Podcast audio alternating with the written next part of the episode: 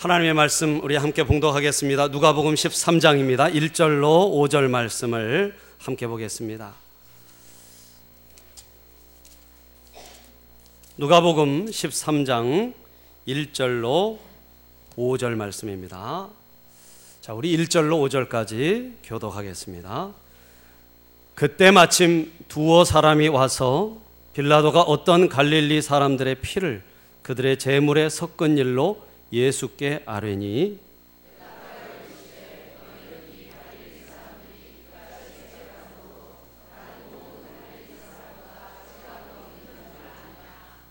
너희에게 이르노니 아니라, 너희도 만일 회개하지 아니하면 다 이와 같이 망하리라.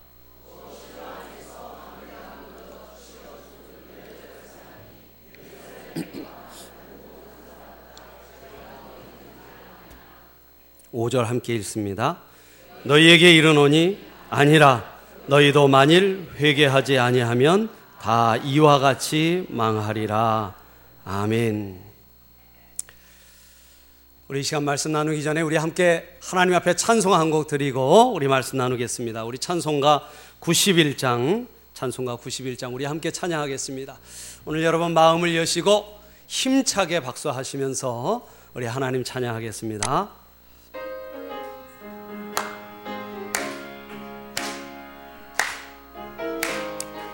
슬픈 마음 있는 사람, 슬픈 마음 있는 사람, 예수 이름 믿으면 영원토록 변함없는 기쁜 마음 얻으리. 예수의 이름은 세상의 소망이요, 예수의 이름은 천국의 기쁨이. 거룩하신 주의 이름, 거룩하신 주의 이름 너의 방패 삼아라. 환난 시험 당할 때에 주께 기도드려라. 예수의 이름은 세상의 소망이요, 예수의 이름은 천국의 기쁨. 존귀하신 주의 이름, 존귀하신 주의 이름 우리 기쁨 되도다. 주의 품에 기뻐 찬송 부르리. 예수의 이름은 세상의 소망이요, 예수의 이름은 천국의 기쁨이. 우리 갈 길 다간 후에, 우리 갈 길 다간 후에 보좌 앞에 나아가 왕의 왕께 경배하며 면류관을 들. 예수의 이름은, 예수의 이름은 세상의 소망이요, 예수의 이름은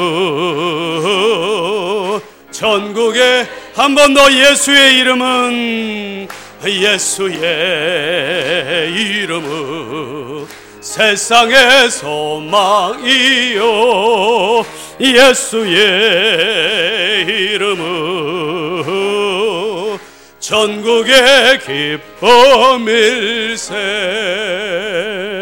할렐루야. 여러분, 예수의 이름이 우리의 소망인 줄로 믿습니다.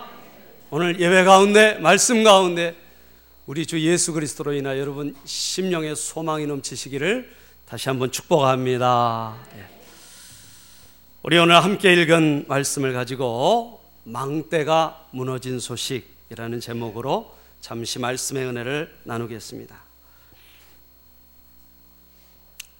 미국의 한 기자가 특별한 기사를 썼습니다. 심사숙고하고 많이 연구해가지고 아주 이 특별한 기사를 썼어요. 근데 기사의 제목이 이겁니다. 미국 국회의원들은 사실 미국은 상원의원이라고 합니다만 미국 국회의원들은 다 전능하다. 이게 제목이에요. 예. 딱 작성을 해놨는데 근데 이 선배 기자가 이걸 딱 봤어요. 이제 선배님 한번 읽어봐 주십시오. 그래서 딱 읽어봤는데 참 논리적이고 정말 맞는 얘기를 썼습니다. 그런데 이 다 읽어본 선배 기자가 충고를 하는 거예요. 이게 이대로 기사가 나가면은 아주 시끄러워질 거다. 네가 욕을 아주 많이 먹을 거야. 그러니까 내가 제안을 할 테니 우리 타협을 하자. 딜을 해서 조금만 제목을 한 글자만 추가해서 넣어서 바꾸자 그랬대요. 그래서 타이틀에다가 한 글자만 추가를 했습니다. 어떻게 했냐면 미국 국회의원들은 한 명만 빼놓고 다 전능하다. 이렇게 제목을 바꿔서 냈습니다. 이 기사가 나갔는데요. 아무런 항의도 들어오지 않았습니다. 모두가 다 그 한 명이라고 생각한 거죠, 자기는. 예. 여러분, 사람마다 자기를 그렇게 생각하며 삽니다. 예. 자기는 아닌 것처럼, 또 자기는 예외인 것처럼, 자기는 특별한 것처럼. 사실 이것이 우리의 참 문제 중에 하나라는 거죠. 예. 여러분, 인간은 여러 가지 경로를 통해서 지식을 얻습니다. 그렇죠. 배우기도 하고 책을 읽기도 하고 신문을 보기도 하고 듣기도 하고 보기도 하고. 그런데 여러분, 사실 인간에게 지식이 되는 것은 경험한 것만 자기 지식이 됩니다. 실상은 경험한 것만. 듣기도 하고 또 사실 머릿속에 기억하기도 하는 지식이 있지만 실제로 내게 진짜 지식이 되는 것은 내가 몸으로 부딪혀 경험해야만 깨닫고 그것이 지식이 돼요, 사실은. 그래서 이 추상적인 진리들이 이 체험적으로, 경험적으로 경험되어야만 그것이 내게 지식이 된다는 것이죠. 우리는 사실 느낌으로 이해하기도 합니다. 요새는 감성 시대잖아요. 그렇죠? 예. 느낌으로 이해하기도 합니다. 그러나 역시 몸으로 부딪히는 것만큼 확실하지 않습니다. 네, 여러분, 사실 여기에 큰 문제가 있습니다. 많은 지식을 얻지만 내가 경험하고 부딪힌 것만 지식이 된다는 거예요. 여러분, 이거 문제라는 거예요. 여러분, 경험이 지식이 됩니다만은 그런데 여러분 생각해 보면요, 우리의 경험은 한 번뿐입니다. 단회적이죠. 그렇죠. 여러분, 어떤 경험이든지 딱 한 번입니다. 여러분, 단회적이에요. 반복되지 않습니다. 똑같은 경험이 반복되는 일은 없습니다. 여러분, 생각해 보세요. 죽음이라는 경험. 예. 여러분, 죽음을 아십니까? 죽음 아세요? 예, 대답할 수 있는 분이 없죠. 죽어본 사람이 있습니까? 예. 죽을 뻔했던 적은 있어요. 그렇죠. 그러나 죽어본 적은 없어요. 경험하는 순간, 아는 순간 죽습니다. 그렇죠. 사람들이 하나님을 보여달라고 합니다. 네, 여러분, 하나님을 보면은 만나는 순간 죽음이에요. 그렇죠. 만나는 순간 이 세상 사람이 아니에요. 우리가 경험하는 사건들이 딱 한 번에 끝납니다. 사실 여러분, 결혼도 한 번에 끝나죠. 그렇죠. 물론 여러 번 하는 경우들도 있습니다만 대부분은 한 번 하고 끝이에요. 그렇죠. 여러분, 가장 잘 이해가 되는 것이 사랑이라고 생각해요. 예, 사랑의 경험. 여러분, 사랑의 경험은 딱 한 번입니다, 실상. 왜냐하면 여러분, 데이트를 하다가 생전 처음 손을 탁 잡았어요. 예. 여러분, 처음 그 손을 잡던 날을 기억하시나요? 예. 예. 뭐 무드업계 아니에요. 그러세요. 예. 물론 기억이 가물가물하시겠죠. 예. 여러분, 근데 처음 손을 잡았을 때 가슴이 두근두근하고 얼굴이 빨개지고 참 특별한 그 사이다가 가슴에서 터지는 것 같고 1만 볼트 전류가 몸을 쫙 흐르는 것 같은 그런 느낌을 받을 때가 있죠. 그렇죠. 예. 근데 여러분, 다음날 또 만났어요. 다음날 또 데이트를 합니다. 다음 날도 손을 잡았습니다. 예, 잡았는데 어제 잡은 그 손이 아니에요. 예, 그렇죠. 사람이 달라졌다는 게 아니라 사람도 똑같고 손도 그 손입니다. 예. 그런데 어제 잡은 손하고는 달라요. 그렇죠. 어제와 같지 않습니다.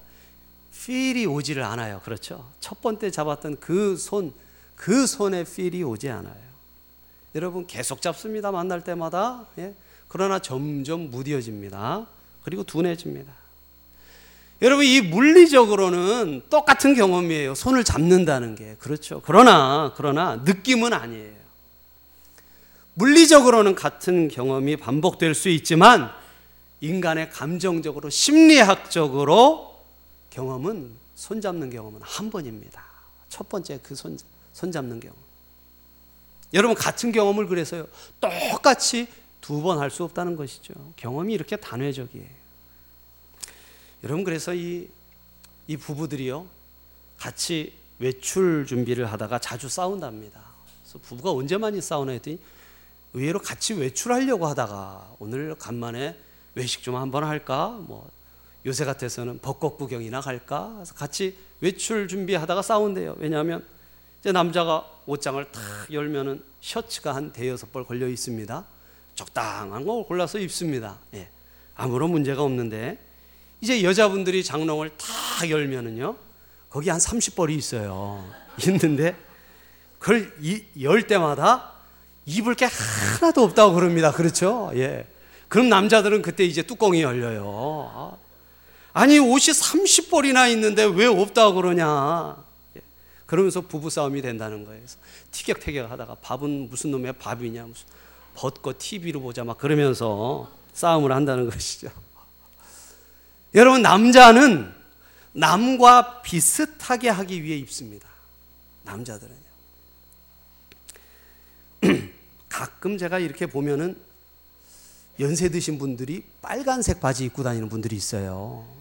굉장하신 분들입니다. 사실은. 예. 연세가 50대 60대 되면요 빨간 바지 입기 쉽지 않습니다. 그렇죠. 입지 말라는 말씀은 아닙니다. 입고 오셔도 됩니다만 남자들은 남들과 비슷하게 입기 위해서 옷을 입습니다. 그러나 여자는요 남과 달라야 된대요. 그렇죠. 다르게 입고 싶은 거예요. 그래서 입고 나갔는데 나랑 똑같은 옷이 있으면 들어가서 다른 거 입고 나와야 돼요. 예. 복잡합니다 여자분들이. 그렇죠. 예. 같이 살면 얼마나 힘듭니까 여자분들이랑. 예. 여러분 똑같은 사건인데요 똑같이 옷 입는 사건인데 이렇게 복잡하고 다릅니다. 경험이라는 것은요 어찌 보면 굉장히 불완전한 거예요. 여러분 지식은 보아서 아는 사람이 있습니다. 보면 아는 분들이 있어요. 그리고 한 번 보기만 하면 또는 한 번 듣기만 하면 됩니다. 본 사람이 이야기만 해주면 그걸로 자기의 지식으로 삼는 분들이 있어요. 반드시 내가 경험하지 않아도 듣기만 해도 보기만 해도 어떤 분들은 일부만 들으면 전체를 이해합니다. 한마디만 딱 들으면 나머지를 다 알아요. 한 가지를 보고 이젠 알았다. 그 다음을 경험하지 않아도 알게 됩니다. 예, 또 그런가 하면 어떤 사람은 현재의 일을 보고 먼 미래까지 전망해요. 방 안에 앉아서 사람들 얘기 좀 듣고 책 좀 읽는데 세상사 돌아가는 걸 다 꿰고 있습니다. 예. 현재를 통해서 미래를 보는 지각을 가진 사람도 있는 것이죠. 여러분 그런데 이 사람보다 더 지혜로운 사람은 어떤 사람일까요? 다른 사람의 경험을 내 것으로 삼아서, 내가 경험하지 않아도 다른 사람의 경험을 내 것으로 삼아서 운명을 결정하는 사람이 지혜로운 사람이라는 것입니다. 내가 꼭 경험할 필요가 없습니다, 여러분. 책을 통해, 설교를 통해 간접 경험으로 충분합니다. 여러분, 내가 꼭 어떤 사람을 만나봐야 합니까? 책을 통해서 많은 사람 만나봤는데요. 그 사람들은 저를 모릅니다만 그 사람들을 책을 통해 충분히 알 수 있습니다. 꼭 만나봐야 합니까? 물론 만나면 또 다른 면들이 있겠죠. 그러나 여러분, 결혼 안 해봐도 결혼을 알고, 아이를 안 낳아봐도 아이 낳는 것을 알 수 있어요. 여러분, 산부인과 의사 보세요. 한 번도 안 낳아봤습니다. 그렇죠? 앞으로도 낳을 가능성이 없어요. 그런데도 아이 낳는 걸 얼마나 잘합니까? 그렇죠. 아이를 낳는 산모보다도 더 잘 알죠. 그렇습니다. 꼭 경험을 해봐야 안다. 여러분, 이것은 아닙니다. 이것은 아니에요. 꼭 내가 경험해봐야 내 지식이 된다. 이것은 아니에요. 다른 사람의 경험을 간접적으로 내가 받아들이게 될 때 내가 경험한 것보다 내가 더 잘 알 수 있다. 여러분, 이것이 바로 지혜로운 사람이에요. 믿으시면 아멘하시기 바랍니다. 예.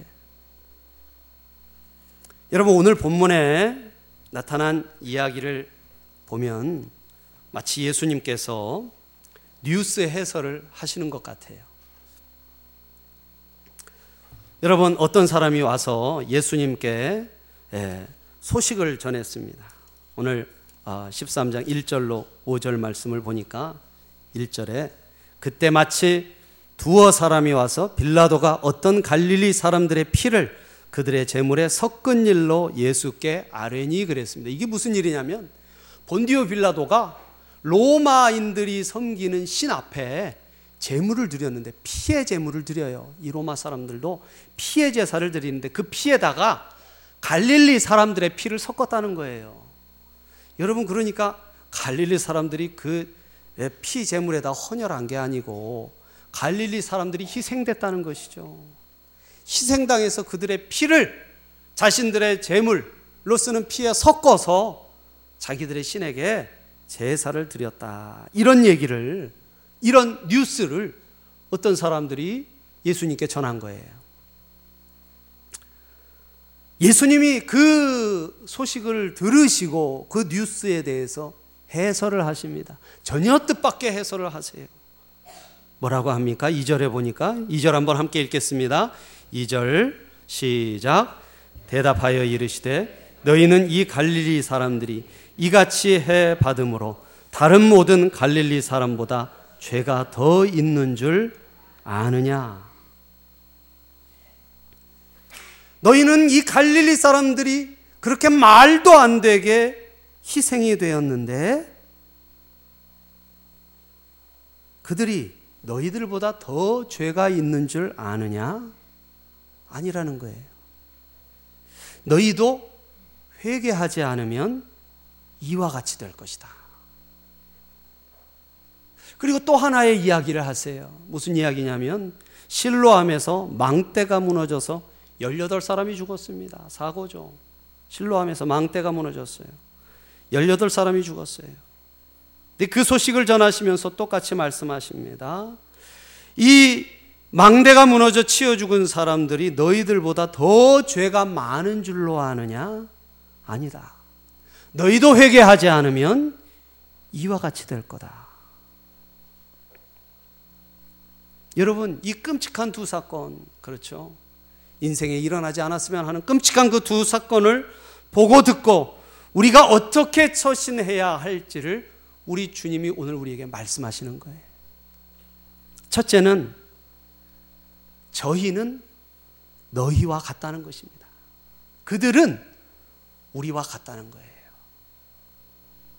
한번 따라하시죠. 저희는 우리와 같다. 네.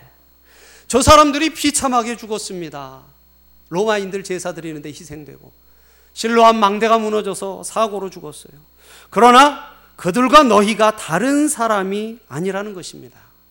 여러분, 갈릴리 사람들은요, 원래 이 역사적으로 보면 굉장히 다혈질적인 사람이었습니다. 이 갈릴리 사람들이 다혈질이었어요. 그래서 이 베드로도 굉장히 다혈질이었잖아요. 성격급하고. 그래서 여러분, 사실 이 반정부 운동들을 이 갈릴리 사람들이 굉장히 많이 했습니다. 예. 그래서 혁명이 자주 일어났어요. 그래서 다스리기가 어려워서 정치인들이 이 갈릴리를 화약고라는 별명을 붙였습니다. 지금도 중동을 세계의 화약고 그러잖아요. 그런 것처럼 이 이스라엘 땅을 다스리는 사람들이 이 갈릴리는 화약고다, 예, 그렇게 불렀다는 거예요. 그래서 혁명이 한번 일어날 때마다 그들을 진멸하고서 경고하는 일이 굉장히 잦았습니다. 여러분, 그런가 하면 실로암 못의 망대가 무너진 이야기, 여러분 역사적으로 얘기가 있어요. 이 역사적인 근거가 있습니다. 뭐냐면 하나님 앞에 성전세를 내는데 당시에 이 하나님 앞에 드린 성전세를 가지고 이 실로암 이 수로를 건설하는 데 썼다는 거예요. 그래서 이스라엘 사람들은 이 하나님 앞에 드린 성전세를 이 성전을 보수하는 데 써야 하는데, 하나님 위해서 써야 하는데, 그러지 않고 이 실로암 수로를 건설하는 데 썼기 때문에 하나님이 노하셔서 심판하셨다, 뭐 그런 해석을 당시에 하고 있었습니다. 예. 여러분, 그랬거나 어쨌거나 오늘 주님이 말씀하시는 바는 죽은 저 사람들과 너희들이 다르지 않다 말씀하시고 계십니다. 죽은 저희들과 너희들이 같다는 것을 잊지 마라.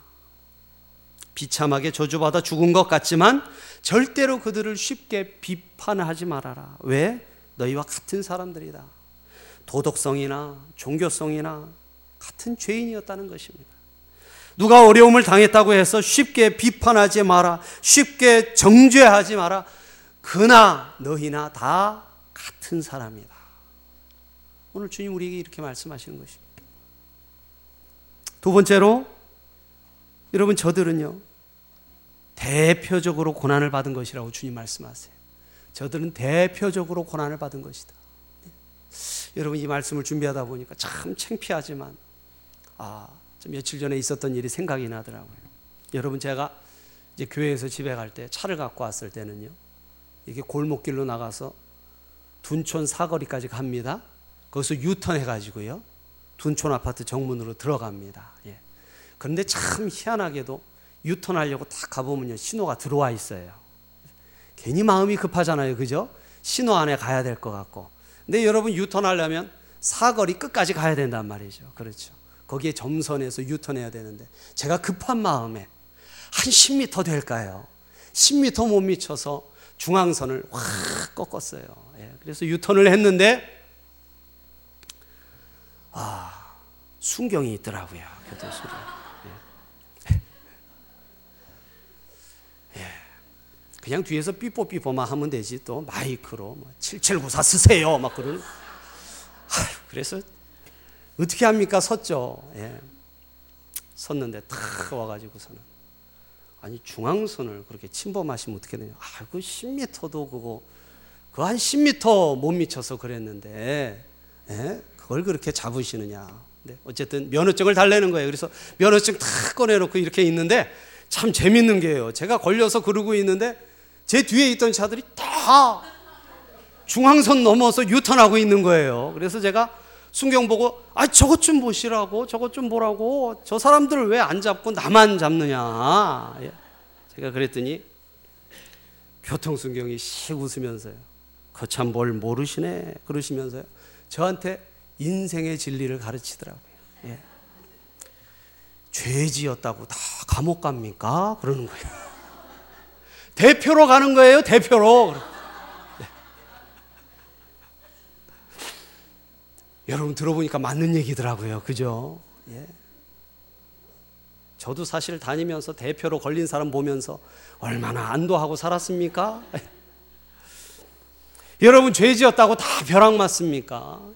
그렇게 치면요 여기 사람 한 명도 없어요. 예. 죄 지었다고 다 감옥 보내면요 세상에 감옥만 지어도 모자릅니다. 그렇게 했죠. 대표로 가는 것입니다. 그래서 저도 그날 대표로, 둔촌동 대표로. 예. 근데 참 하나님 은혜로 봐주더라고요. 예. 6만 원에 벌점 30점입니다. 다음부터 그러지 마세요. 그래서 할렐루야, 감사합니다. 여러분, 그렇습니다. 실로암 망대가 무너졌어요. 갈릴리에서 끔찍한 일이 있었습니다. 그들이 더 죄가 많아서냐? 아니라는 것입니다. 대표로 당한 거라는 거예요.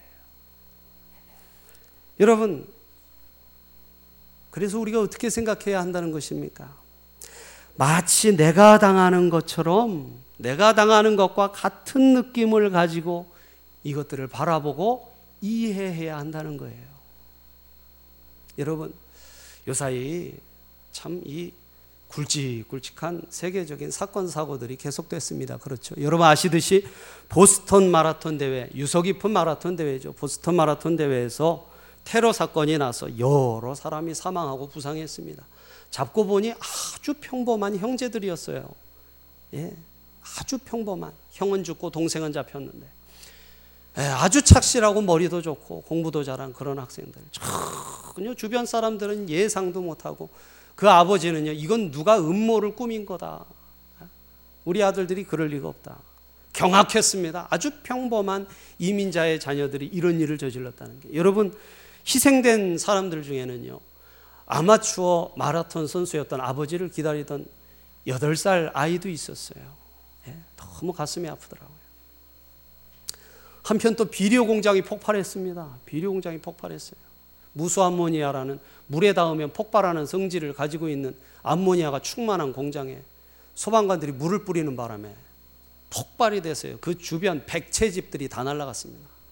그래서 지금 사망자와 부상자를 도대체 아직 정확히 집계도 못하고 있습니다. 또 여러분, 어제 보니까 중국 스촨성에서는 지진이 있었습니다. 강도 7의 지진이 있었는데 사망 160명에 부상이 6,700명이에요. 예.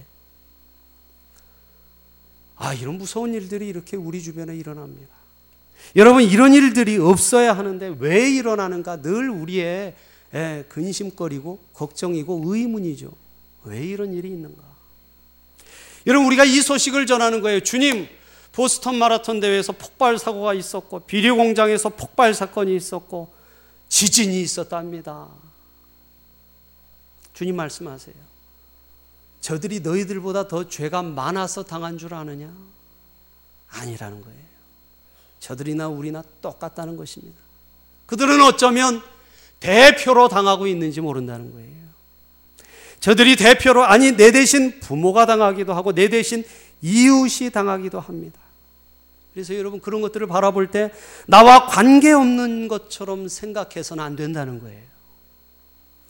여러분, 어쩌면 그것이 하나님의 경고인지도 모릅니다. 여러분, 그것을 들어야 한다는 것이죠. 여러분, 실로암 망대가 무너져 사람들이 죽었어요. 여러분, 이것은 메시지입니다. 메시지예요. 오늘 주님이 말씀해 주시잖아요. 해설해 주시잖아요. 너희도 회개하지 않으면 이와 같이 되리라. 경고하고 계시는 것입니다. 어찌 보면 우리나라와 민족을 향한 경고인지도 모르겠어요. 우리가 좀 살만하게 됐다고 너무 방종하지 않습니까? 여러분, 회개라는 것은요, 여러분, 회개하지 않는 죄에 대한 하나님의 심판에는 두 가지가 있습니다. 첫째는 회개해야 할 때 회개하지 않으면 회개의 기회를 놓칩니다. 회개 않는 것보다 더 무서운 게 회개의 기회를 놓치는 거예요. 하나님이 기회를 주지 않으신다는 거예요. 여러분, 회개가 은혜입니다. 믿으시면 아멘 하시기 바랍니다. 왜 그렇습니까? 하나님이 은혜 주시지 않으면 회개하지 않습니다. 회개할 수가 없습니다. 두 번째는 회개할 수 없게 만드십니다. 그래서 강팍해지고요, 변명을 늘어놓게 돼요. 여러분, 그것이 무서운 심판입니다. 여러분, 우리가요, 잘못된 줄 압니다. 여러분, 이 사회에, 지금 이 시대의 문제는요, 사람들이 잘못한 걸 모르는 게 아니에요. 잘못한 걸 알아요. 기도할 때 눈물도 흘립니다. 잘못했다고 해야지, 내가 잘못했구나, 내가 잘못했다고 해야지. 예. 여러분, 부부지간에도 그렇잖아요. 예. 부부싸움 합니다. 아, 내가 잘못했다, 내가 잘못했다, 점심 먹자고 하고 내가 미안하다고 그래야지. 그래서 약속 장소에 기다리는데 이 사람이 또 한 30분 늦어요. 그 뿔따구 하나 가지고요, 잘못됐다고 하려다가 또 대판 싸우고 들어온단 말이죠. 그렇죠. 여러분, 늘 잘못한 줄 아는데 여러분, 회개하지 않는다는 거예요. 잘못한 걸 알아요. 후회도 해요. 눈물도 흘립니다. 그러나 회개하지 않아요. 그래서 강팍해집니다. 한평생 후회하고 뉘우치지만 죽는 순간까지 회개하지 않고 죽는 사람이 수도 없다는 것입니다. 성경에 분명히 기록합니다. 하나님께서 그 마음을 강팍하게 하신다고요. 바로의 마음을 강팍해 하셨어요. 회개의 기회를 놓쳤어요. 여러 번 회개의 기회를 주셨습니다. 기회를 놓쳤어요. 그 마음이 강팍해졌어요. 강팍해 하셨습니다. 그대로 죽었어요. 하나님의 심판이었다는 거예요. 사랑하는 여러분, 회개할 마음이 있다는 것, 여러분 예배를 드리며 하나님의 말씀을 들으며 회개의 심령이 된다는 것, 하나님의 놀라우신 은혜예요. 회개할 마음이 아예 없다. 하나님께서 이미 그 마음을 심판하신 것인지도 모릅니다. 유명한 전도자였던 디엘 무디 목사님은요, 회개는 꽃병 속에 들어있는 주먹과 같다, 그런 얘기를 하셨답니다. 꽃병 속에 들어있는 주먹. 예, 꽃병 속에 주먹이 들어갔어요. 예, 여러분 어떻게 해야 뺄 수 있습니까? 주먹을 펴야만 뺄 수 있습니다. 놓지 않고는, 주먹을 풀지 않고는, 놓지 않고는 뺄 수 없습니다. 교만과 욕심을 버리지 않고는 회개할 수 없다는 것이죠. 여러분, 회개는 한평생 후회해도 회개가 아닙니다. 후회와 회개는 달라요.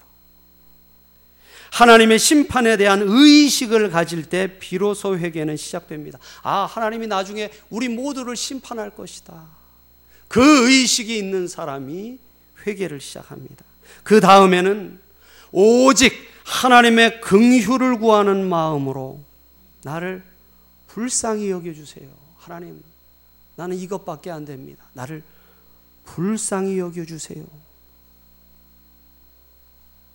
하나님 앞에 가서 내가 빌고 용서를 구하고 행동으로 보여야 합니다. 그리고 예수 그리스도의 십자가의 은혜 아래서 평안을 얻을 때, 사랑하는 여러분, 그것이 진정한 회개이고, 그리고 그것이야말로 인생에 누리는 가장 큰 위로이고 기쁨입니다. 예.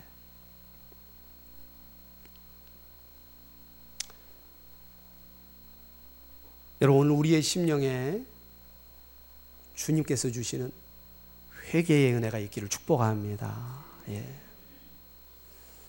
여러분, 오늘 예수님께서 두 사건을 해석하시면서 말씀하세요. 여러분, 우리가 이 말씀을 들을 수 있다는 것이 얼마나 큰 복입니까? 내가 그 자리에 있지 않고요. 그렇죠. 보스턴 마라톤 대회 사고 현장에 있지 않고, 비료 공장에 있지 않고, 그 지진의 현장에 있지 않고, 내가 그것을 보고 있다는 거예요. 그 사건들을.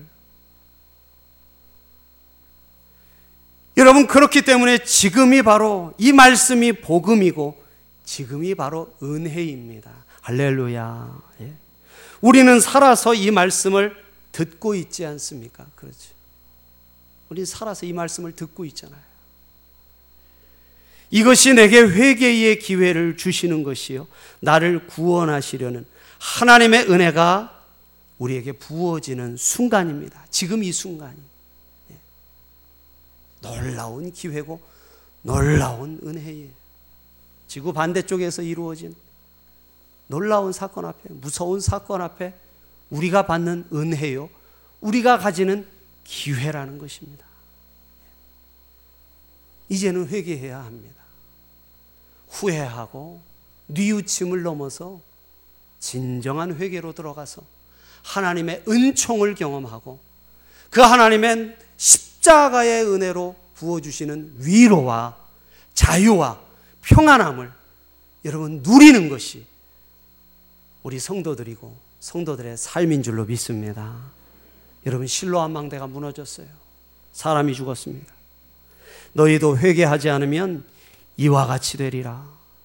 무서운 말씀 같지만 여러분, 이것이 오늘 우리에게 복음이요, 기회인 것을 믿으시고, 여러분 진정한 회개로 하나님 앞에 은총 가운데 사는 저와 여러분 되기를 예수님의 이름으로 축복합니다.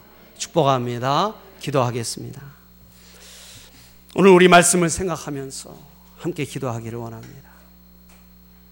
저들의 자가 너희보다 많은 줄 아느냐?